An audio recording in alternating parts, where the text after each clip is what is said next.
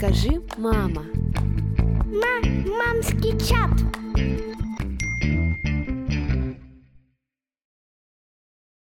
Всем привет! С вами подкаст «Мамский чат» и его ведущие.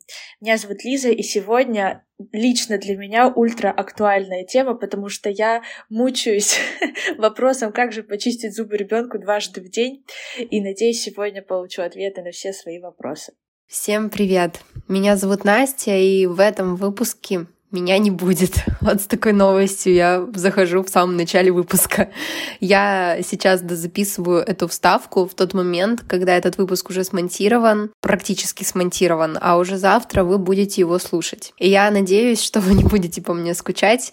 Просто так вышло, что в день записи с экспертом с Анной я была вообще не в силах ни в моральных, ни в физических, чтобы записываться. Так бывает. Я думаю, вам такое состояние тоже знакомо. В общем, не скучайте. Выпуск получился очень познавательным. Я вот его уже послушала и могу точно сказать, что это так. Еще хотела бы вас поблагодарить за отзывы, которые вы нам написали. Мы все увидели, прочитали, мысленно обняли каждую из вас за приятные, за очень-очень приятные слова. Ваши отзывы помогают не только развитию нашего проекта, но и мне вот тоже стало легче с такой поддержкой в мой непростой жизненный период. Спасибо вам большое. Я желаю вам приятного прослушивания. Надеюсь, что вы найдете в этом выпуске ответы на все ваши вопросы до следующей недели. Обещаю больше не пропадать.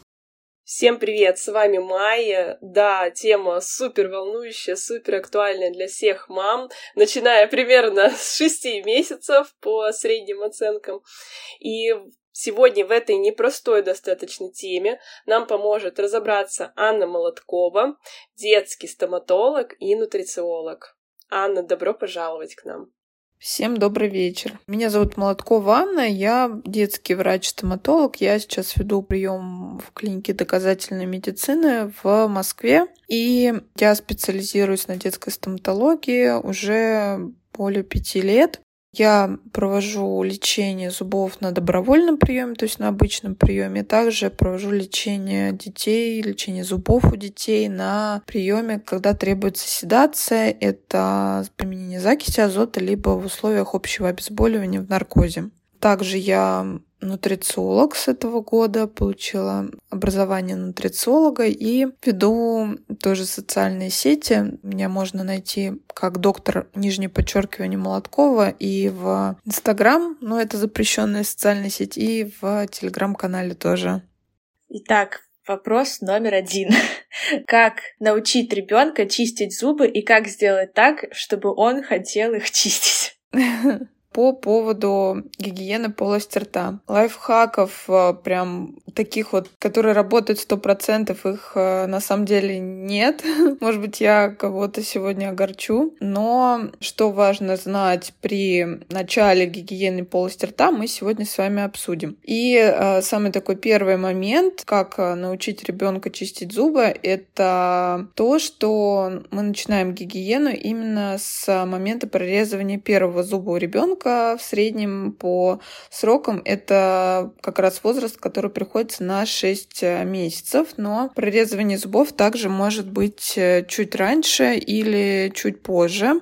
Если зубки прорезаются в 4 месяца, это можно считать тоже таким вариантом нормы, но это более раннее прорезывание. И также, если, допустим, у ребенка первые зубки появляются только после года, это более позднее прорезывание, но в любом случае мы начинаем чистку зубов именно с первого зуба. Даже если зуб прорезался в 3-4 месяца, то мы сразу вооружаемся зубной пастой и зубной щеткой и начинаем проводить гигиену. И здесь есть такой момент, что чем раньше мы начнем это делать, тем больше вероятность того, что ребенок э, привыкнет к этой манипуляции и будет в дальнейшем нам уже давать чистить зубы в более старшем возрасте.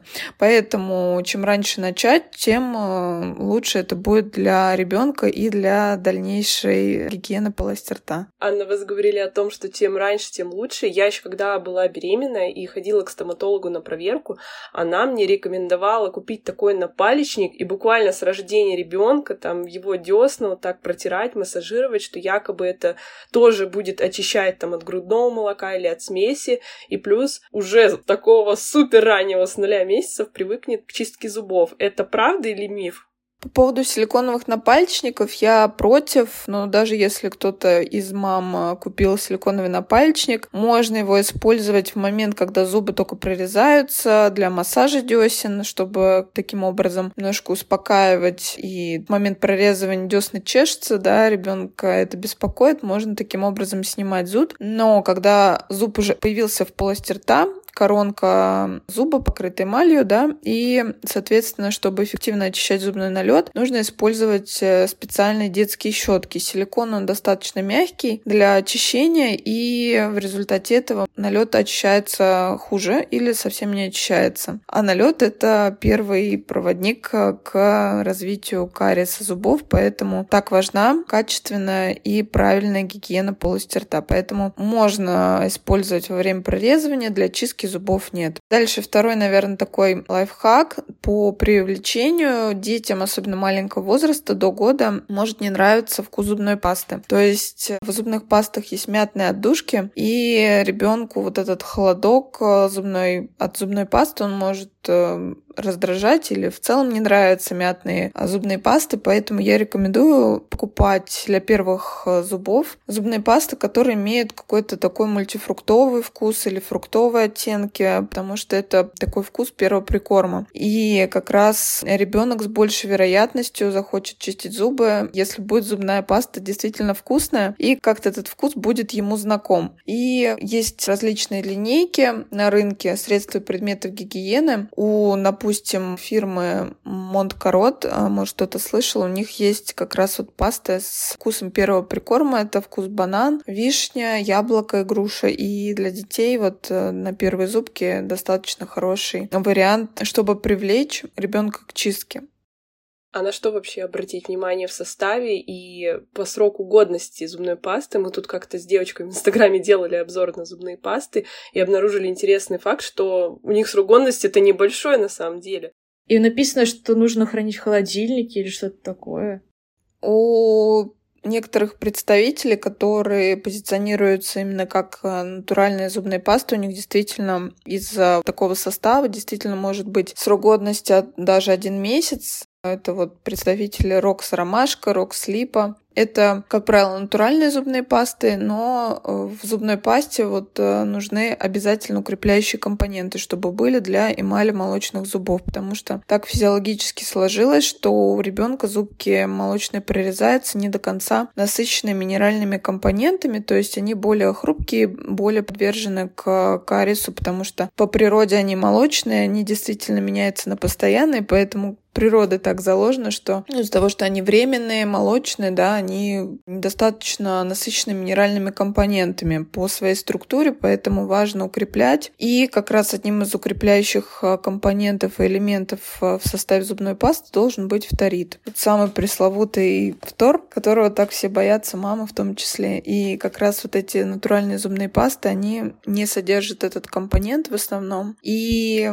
по сути не несут никакого эффекта, то есть э, можно просто чистить тогда зубы зубной щеткой без зубной пасты, потому что особого эффекта от таких зубных паст нету. То есть это единственный на сегодняшний день доказанный компонент, который имеет эффективность, да, это именно фторид. И мои зубные пасты, которые я рекомендую своим пациентам, я рекомендую в 100%, ну, в 99% именно зубные пасты с фторидом, только если ребенок и семья не проживают в регионе с повышенным содержанием фтора в водопроводной воде. Но на самом деле таких регионов не так много, если мы посмотрим на карту России, в целом по России их не очень много.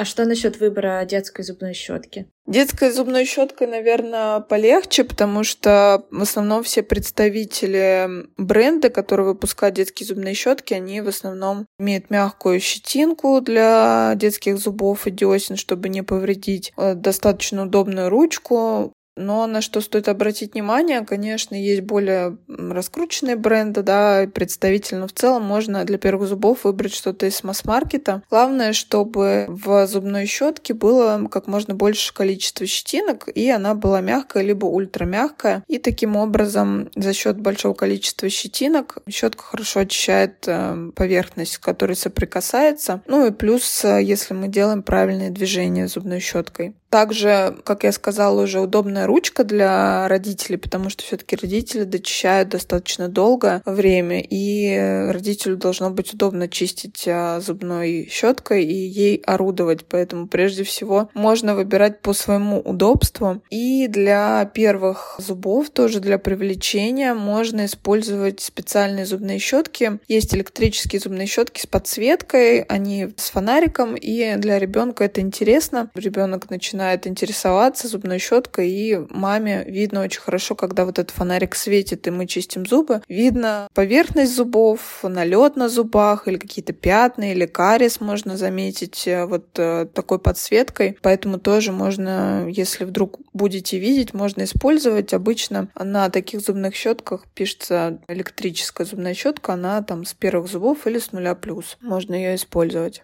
Давайте тогда обсудим, как же правильно пользоваться всеми этими предметами, как правильно чистить зубы ребенку. Значит, мы купили зубную щетку и зубную пасту. Если мы говорим про укрепляющие зубные пасты с фторидами, то мы должны для детей от 0 до 3 наносить небольшое количество зубной пасты. Это размер рисовое зерно. Представим себе рисовое зерно, либо мазок пасты, потому что это количество ребенок все-таки будет проглатывать. И здесь важно не передозировать. Поэтому мы даем и ассоциации стоматологические дают такие рекомендации. Дальше следующий лайфхак, чтобы ребенок не съел всю зубную пасту щетины зубной щетки. О, это моя проблема. Можно втирать вот этот мазок или рисовое зерно прямо в щетину зубной mm-hmm. щетки и таким образом начинать чистку зубов, чтобы зубная паста попала на зубы. Mm-hmm. И, собственно, начинаем чистить зубы. И когда у ребенка еще совсем мало зубов, то чистка может э, занимать очень маленькое количество времени, то есть буквально там несколько секунд, 20-10 секунд. По мере того, как будут прорезать вырезаться уже зубы, тогда чистка будет все дольше и дольше, потому что зубов больше, и нужно почистить каждый зубик и а, чистить хорошо. Я бы здесь ориентировалась еще не на время, которое нужно для того, чтобы почистить вот эти пресловутые две минуты, когда там родители стоят и ждут, когда пройдут эти две минуты, а именно на качество чистки и на качество очищения. Основные движения — это выметающие движения от красного к белому. Это такая стандартная техника чистки зубов. То есть это от красного, от десны к белому, это к зубу. То есть э, вот такие вот выметающие движения можно совершать. Также еще можно совершать круговые движения с захватом десны и половины зуба. То есть, э, когда мы совершаем такие вот э, круговые вибрирующие движения около десны, там чаще всего скапливается налет именно мягкий у детей и у взрослых, в принципе, тоже.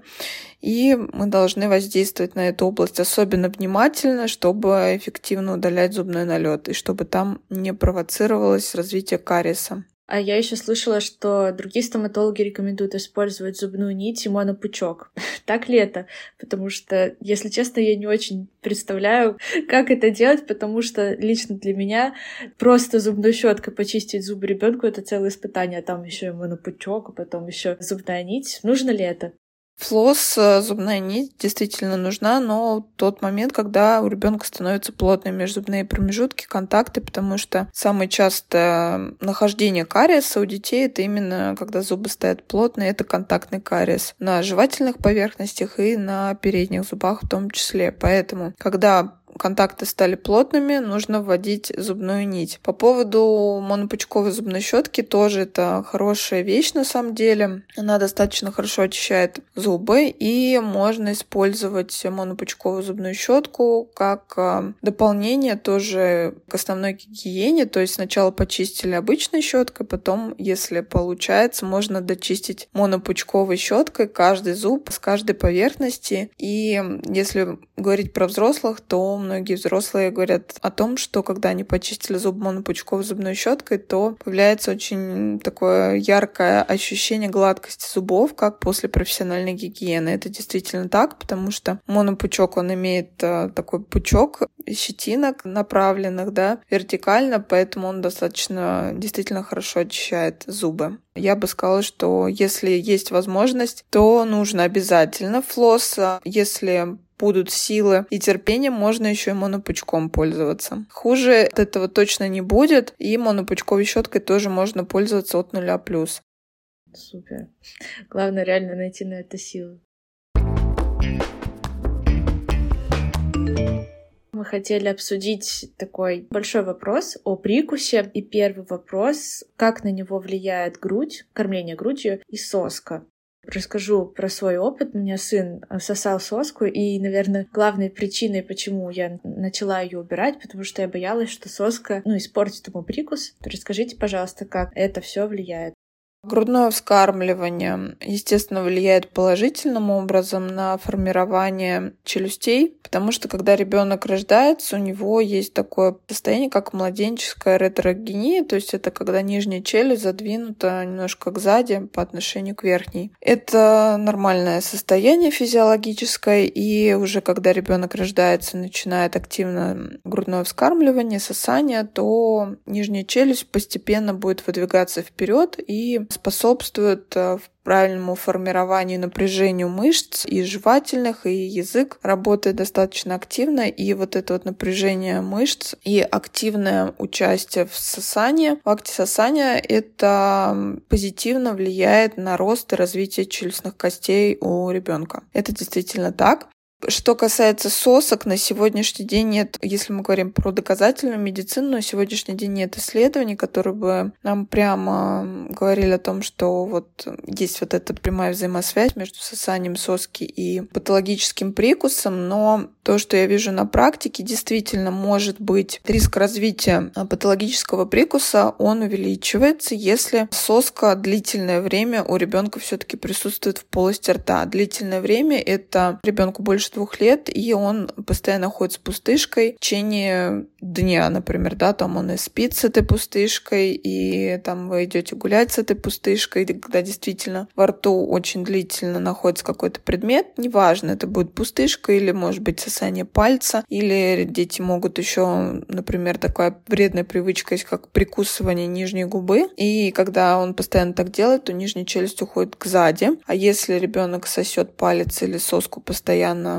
24 на 7, то это тенденция к формированию открытого прикуса в переднем отделе. Да, действительно, в практике это встречается. У меня тоже приходят иногда пациенты, которые с пустышкой постоянно, и уже у нас открытый прикус у ребенка в переднем отделе формируется, да. Что касается каких-то таких рекомендаций, если вдруг родители хотят использовать пустышку, то ее можно использовать, удовлетворять акт сосания, особенно он выражен до одного года. После года сосательный рефлекс, он естественным образом угасает, плюс у ребенка появляется там прикорм, а, да, и переход на общий стол. И я рекомендую ближе к двум годам уже постепенно отучать от э, соски, снижать ее значимость для ребенка и постепенно таким образом это физиология. У ребенка прорезаются и жевательные зубы, и передние зубы, и, соответственно, он уже переходит в стадию активного жевания, активного пережевывания пищи, а сосательный рефлекс вот этот, он постепенно угасает. Анна, вы как раз заговорили про прикорм, и такой вопрос. Мы слышали эту рекомендацию от специалистов по развитию речи, что нужно давать ребенку мясо, чтобы у него как раз развивались эти жевательные мышцы, и он там раньше начинал говорить. Ну, жесткую пиццу. Ой, пиццу. пищу. Можно и пиццу, если вы адаптируете под ребенка. Да, жесткую пищу, мясо и так далее. И даже когда мы пришли с Эвой на прием к стоматологу, меня обязательным вопросом спросил, даю ли я своему ребенку жесткую пищу. Как это влияет? Действительно, это влияет. Это больше такая ортодонтическая тема. Это больше знают ортодонты, дают рекомендации, но действительно есть такие рекомендации, когда мы говорим родителям о том, что важно ребенку вовремя давать кусочковую пищу, то есть не затягивать вот с блендерением и пюрешками, больше включать рацион жесткой пищи по мере роста и развития ребенка. То есть это могут быть и куски мяса, да, которые вот э, ребенок там длительное время пережевывает, пережевывает, это как раз формирует вот эту привычку жевания, и это дает толчок и такую стимуляцию к росту для челюстей. То есть вот когда идет жевательная нагрузка и давление, это стимулирует к росту и развитию верхнюю и нижнюю челюсть. Да, действительно это так. И я рекомендую следить за этим, чтобы вовремя перейти именно с пюрированной пищи на кусочковую. То есть сначала это, конечно, может быть именно мягкие кусочки, то есть разваренные какие-то соцветия, там брокколи, цветной капусты, такие мягкие кусочки, потом постепенно-постепенно их увеличивать. И действительно это формирует тенденцию к гармоничному, правильному прикусу. Поэтому да, я тоже за хороший прикорм для ребенка. Еще хотелось бы такой, раз мы уж про пищу говорим, это, наверное, тоже большая тема, но, возможно, вы дадите какую-то краткую рекомендацию по поводу сладкого. Действительно ли оно влияет на зубы, на кариес и так далее?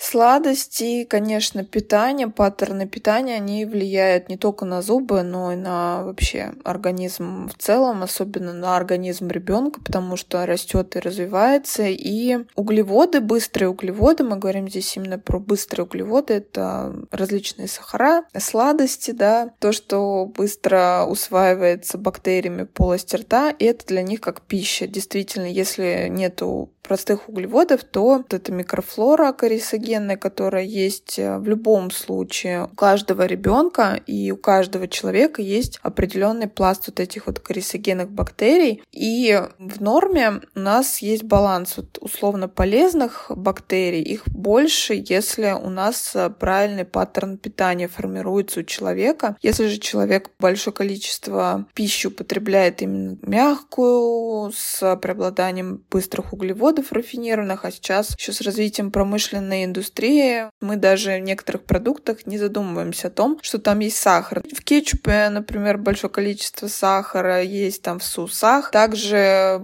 к углеводам быстрым относятся хлебобулочные изделия, то есть там тоже мука высшего сорта, баранки, сушки, вот тоже очень часто возникает на фоне этого кариес у ребенка, когда длительный период времени, там мама дает сушку, и ребенок вот с этой сушкой ходит, и у нас потом кариес на передних зубах у ребенка. То есть это действительно так, потому что если у нас не будет питания для вот этих бактерий или хотя бы диета, ну, я бы не сказала, что это диета, я сказала бы, что это стиль питания такой, да, будет преобладать все-таки овощи, фрукты, белковые продукты, да, то есть, ну, вот по здоровой тарелке, когда у нас нарушения баланса не будет. То есть сладости, в принципе, запрещать не нужно, но по рекомендациям мы можем давать быстрые углеводы, знакомить ребенка с быстрыми сахарами после двух лет. Это также связано с кариесом, да, чтобы снизить риск развития кариеса и в том числе, чтобы у ребенка сформировать правильный паттерн питания, чтобы не были вытеснены другие группы продуктов, да, которые родители пытаются вести прикорм. То есть, чем больше, если так кратко, чем больше человек, взрослый ребенок ест углеводов быстрых, простых, э, преобладает пища, да, тем больше мы подкармливаем вот эту вот корисогенную микрофлору. Полость рта, она разрастается и уже начинает преобладать над хорошей микробиотой, и, соответственно, это ведет не только к развитию кариеса, но еще и это риск развития сахарного диабета второго типа и ожирения тоже связано с эм, неправильным питанием и развитие других заболеваний. Но запрет на сладкое, я бы сказала, что не нужно делать, потому что запретный плод сладок важно, чтобы у ребенка формировались именно правильные пищевые привычки. И сладкое там тоже имеет место быть. Главное, какое количество сладкого у вас в рационе в течение всего дня. Если там 5-10%, то, в принципе, это в пределах нормы, и ничего страшного в этом не будет. То есть кариес там не разовьется, если вы съедите или ребенок съест какой-то там продукт один раз в день словно, с быстрыми углеводами. Но тревожный червячок уже в панике от этого. Но я на самом деле с вами согласна насчет э, отношения ребенка к сладкому. Я тоже стараюсь прививать это отношение к ребенку, и я надеюсь, что в будущем, когда он будет на каком-нибудь дне рождения, он не будет так с горящими глазами бросаться там на сладости. Я такой, все этого мне достаточно. Так что работаем над этим. Как должен проходить стандартный прием у стоматолога? Как понять, что перед нами профессионал, которому можно доверить своего ребенка? Я могу немножко рассказать, как проходит у меня прием, потому что как должен он проходить у там других врачей, я не знаю. Но у нас, если мы говорим про детскую стоматологию, конечно, все начинается именно с клиники, то есть э, клиника, которая заточена на детей, да, на детскую тему. Во-первых, у нас нет э, вот этой вот политики белых халатов, то есть чтобы ребенок не заподозрил, что здесь какое-то медицинское учреждение, поэтому в основном весь персонал находится в каких-то костюмах медицинских, э, с, либо с какими-то узорами, да, либо просто, ну, не белый халат, чтобы ребенка сразу с порога вот этого вот эм, ощущения, что он пришел в какое-то медицинское учреждение, не было. Дальше это игровые зоны, то есть тоже у нас в клинике на каждом этаже есть игровая зона, где ребенок может поиграть в игрушки, и перед моим кабинетом стоматологическим тоже есть игровая зона, и я могу выйти, не дожидаться, чтобы родители заходили сразу в кабинет с ребенком ко мне, а я могу выйти и там уже начать устанавливать контакт с ребенком, чтобы тоже у него не было какого-то подозрения, что там что-то сейчас будет происходить, и уже на начальном этапе в игровой зоне, на, так скажем, на нейтральной территории, то есть когда еще ребенок даже в кабинет не заходит, установить контакт и какое-то дружелюбное взаимодействие.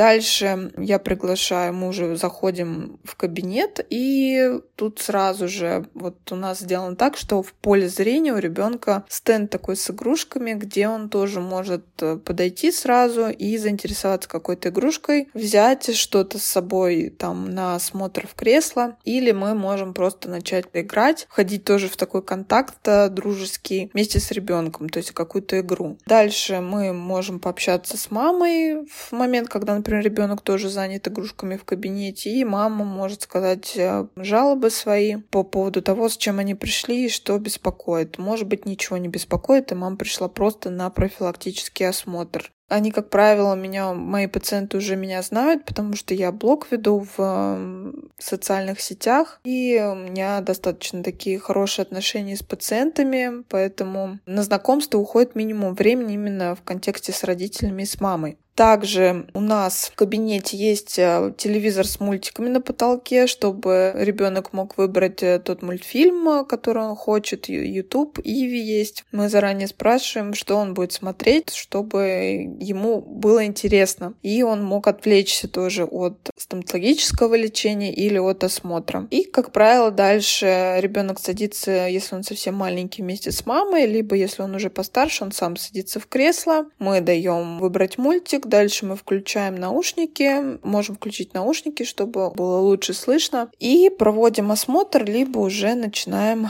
лечение. Ну и, соответственно, мама пока подписывает э, там необходимую документацию, согласие на осмотр, либо на лечение. И таким образом проходит у нас прием. Дальше также у нас после любого осмотра и лечения есть подарки. Это такая позитивная мотивация для ребенка. Могу заранее сказать о том, что вот сейчас мы посмотрим твои зубки и пойдешь выберешь подарок. Там коробка с игрушками. Ребенок может э, выбрать себе все, что захочет. Один подарок на выбор. Также после лечения у нас есть еще холодильник с мороженым. То есть э, для того, чтобы быстрее отошла заморозка или ну, скрасить так скажем, неприятные некоторые процедуры стоматологические, мы сразу прям после лечения мы предлагаем сразу ребенку мороженое. Тоже очень хороший, как правило, такой позитивный момент. То есть все время мы смешиваем на стоматологическом приеме какие-то негативные, не очень приятные моменты вместе с позитивными, чтобы была вот такая вот мешанина. И, как правило, у ребенка все-таки больше позитивной ассоциации формируется после приема или даже после стоматологического лечения. Но, конечно,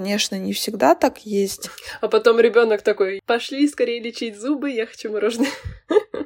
Ну или да, да, то есть э, какая-то такая мотивация тоже у ребенка может быть, и это нормально. Поэтому это вот такие основные моменты, когда мы даем позитивное подкрепление все время и позитивную мотивацию для ребенка, чтобы у нас все получилось. Потому что все-таки лечение зубов, как бы мы не старались, хотя мы очень стараемся, я стараюсь, да, как детский стоматолог, э, это не приятно, не самая простая и приятная процедура, а чаще всего это правду скажем, да, не самое приятное, что может быть. То есть это не спа-процедура, да, это действительно и заморозка, да, не очень приятная вещь. Для взрослого-то, да, если взрослый еще может вытерпеть это, то ребенок не всегда и само, само лечение, сами процедуры стоматологические. Поэтому действуем из позитивной мотивации и все, что вот сейчас доступно из современного оборудования, да, игрушки, телевизор, мультики, подарки, мороженое, все используется и все идет в ход. Да, это вообще очень круто. Я так рада, что у наших детей есть такая возможность получить положительный опыт от похода к стоматологу, потому что, ну, честно скажу, у меня в детстве был совсем не позитивный. У меня до сих пор холодок в сердце, когда я слышу этот звук машинки. И ты сейчас уже взрослым уйдешь, понимаешь, это мне нужно, это я должна себе зубы вылить. Ну, не я буду себе зубы лечить, но это мне нужно, чтобы их вылечили. Но все равно так не хочется и так страшно потом еще платить нужно за это, как ответственный взрослый. И вот бы мне тоже дали игрушку, мороженое. И вообще реально очень круто, что у наших детей есть такая вот возможность по-другому на это взглянуть. Классно. Да, ну это вот э, частная стоматология, да, в основном, mm-hmm. поэтому если есть возможность, я рекомендую идти в частную клинику. А как часто вообще ребенку нужно посещать стоматолога? Детям рекомендуется чуть более частое посещение, чем взрослым, потому что, как мы уже сказали, кариес достаточно быстро может развиваться из-за особенностей строения зубов молочных, поэтому раз в 3-4 месяца мы ждем на профилактический осмотр. В некоторых ситуациях можем назначать э, чаще даже осмотры, чем раз в 3-4 месяца, но это уже зависит от клинической ситуации. Ну, такая средняя температура по больнице обычно это 3-4 месяца у детей и полгода, раз в полгода у взрослых. Угу. А когда нужно в первый раз ребенка привести к стоматологу? Первый раз, вот сейчас по нормам, приводят детей именно в один месяц, чтобы он посмотрел детский стоматолог уздечку языка. Если есть необходимость, то я корректирую уздечку, то есть делаю подрезание, если она короткая и мешает грудному скармливанию. А дальше уже по мере прорезывания зубов, то есть когда у ребенка будет там 4-6 зубов, тогда уже можно обращаться. Анна, а еще такой вопрос по поводу витаминов, возможно, каких-то кальция добавленного, да, если вдруг в продуктах не хватает, потому что, например, моя дочка Эвелина, она аллергик, и я ей не даю никакой молочки, ей просто нельзя, да, то есть она мало достаточно кальция получает, и как в таком случае быть? Да, еще я слышала о специальных гелях, э, в дополнение к зубной пасте.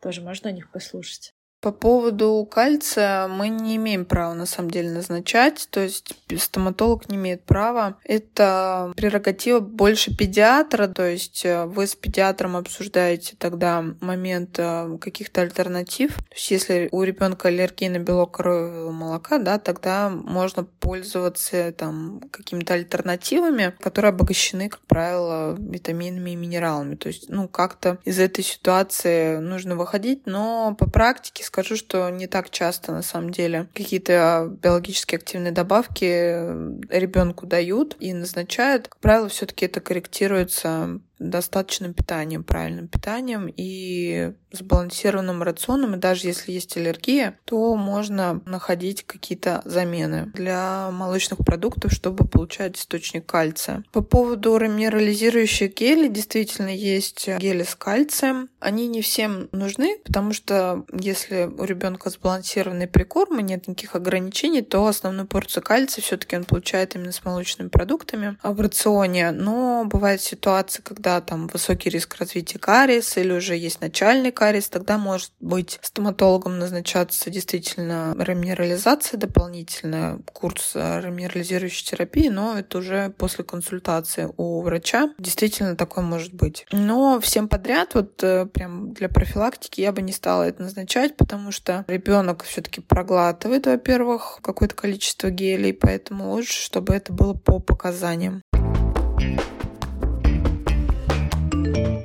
А мы напоминаем, что наш благотворительный проект «Мама Sharing Love» продолжает свою работу, и Анна согласилась в нем поучаствовать. Да, могу с радостью подарить кому-то из слушательниц детский гайд по гигиене, и можем еще подарить для мамы, например, взрослый гайд по гигиене. Супер, спасибо. Все условия участия в конкурсе в описании. И еще один вопрос о приеме у стоматолога насчет лечения зубов. Вы вначале упомянули про седацию. Расскажите, с какого возраста она вообще возможна и когда применяется? Седация закись азота есть, это поверхностная седация, и лечение в условиях общего обезболивания, то есть это наркоз. Наркоз чаще всего, то есть лечение под наркозом происходит, когда множественный кариес зубов, осложненный кариес зубов, то есть когда кариес дошел уже до нерва, до пульпита, периодонтита, и это множественные какие-то очаги, когда ребенку еще нет трех лет, и в силу вот этих вот эм, эмоциональных и психических особенностей развития он не сможет никогда выдержать такое длительное и сложное лечение, поэтому чаще всего мы проводим лечение в условиях общего обезболивания таким детям. Закись азота чаще всего применяется у дошкольников, это где-то с трех лет, когда ребенок уже может, то есть мы можем находить с ним контакт, разговаривать, и он может э, понять, что мы одеваем маску, и там подается смесь закиси азота и кислорода. И ребенок расслабляется, больше снижается вот эта вот тревожность, снижается чувствительность, и когда есть какой-то такой страх э, неярко выраженный, тогда можно использовать э, закись азота и попробовать полечить в таких ситуациях под э, поверхностной седацией. То есть если у ребенка был какой-то уже негативный опыт, например, неудачный опыт лечения зубов, зубов или там лечение по острой боли, есть страх вот этот вот, и ребенку больше трех лет, тогда можно попробовать э, лечение закисью азота. Майя, есть еще вопросы? Нет, мне кажется, исчерпывающие ответы на все мы сегодня получили. На мои вопросы вы точно ответили, и даже больше. Так что спасибо, что пришли к нам сегодня на подкаст. Я очень ждала выпуска со стоматологом, поэтому я очень рада, что мы наконец встретились. Спасибо большое за приглашение. Рада была быть полезной сегодня для вас и для слушателей. Спасибо, что дослушали этот выпуск до конца. И мы напоминаем о вашей возможности оставить нам отзыв и оценку. Это очень важно для нашего продвижения. И помните, что вы самая лучшая мама для своего малыша. Услышимся в следующую среду. Пока-пока. Пока-пока.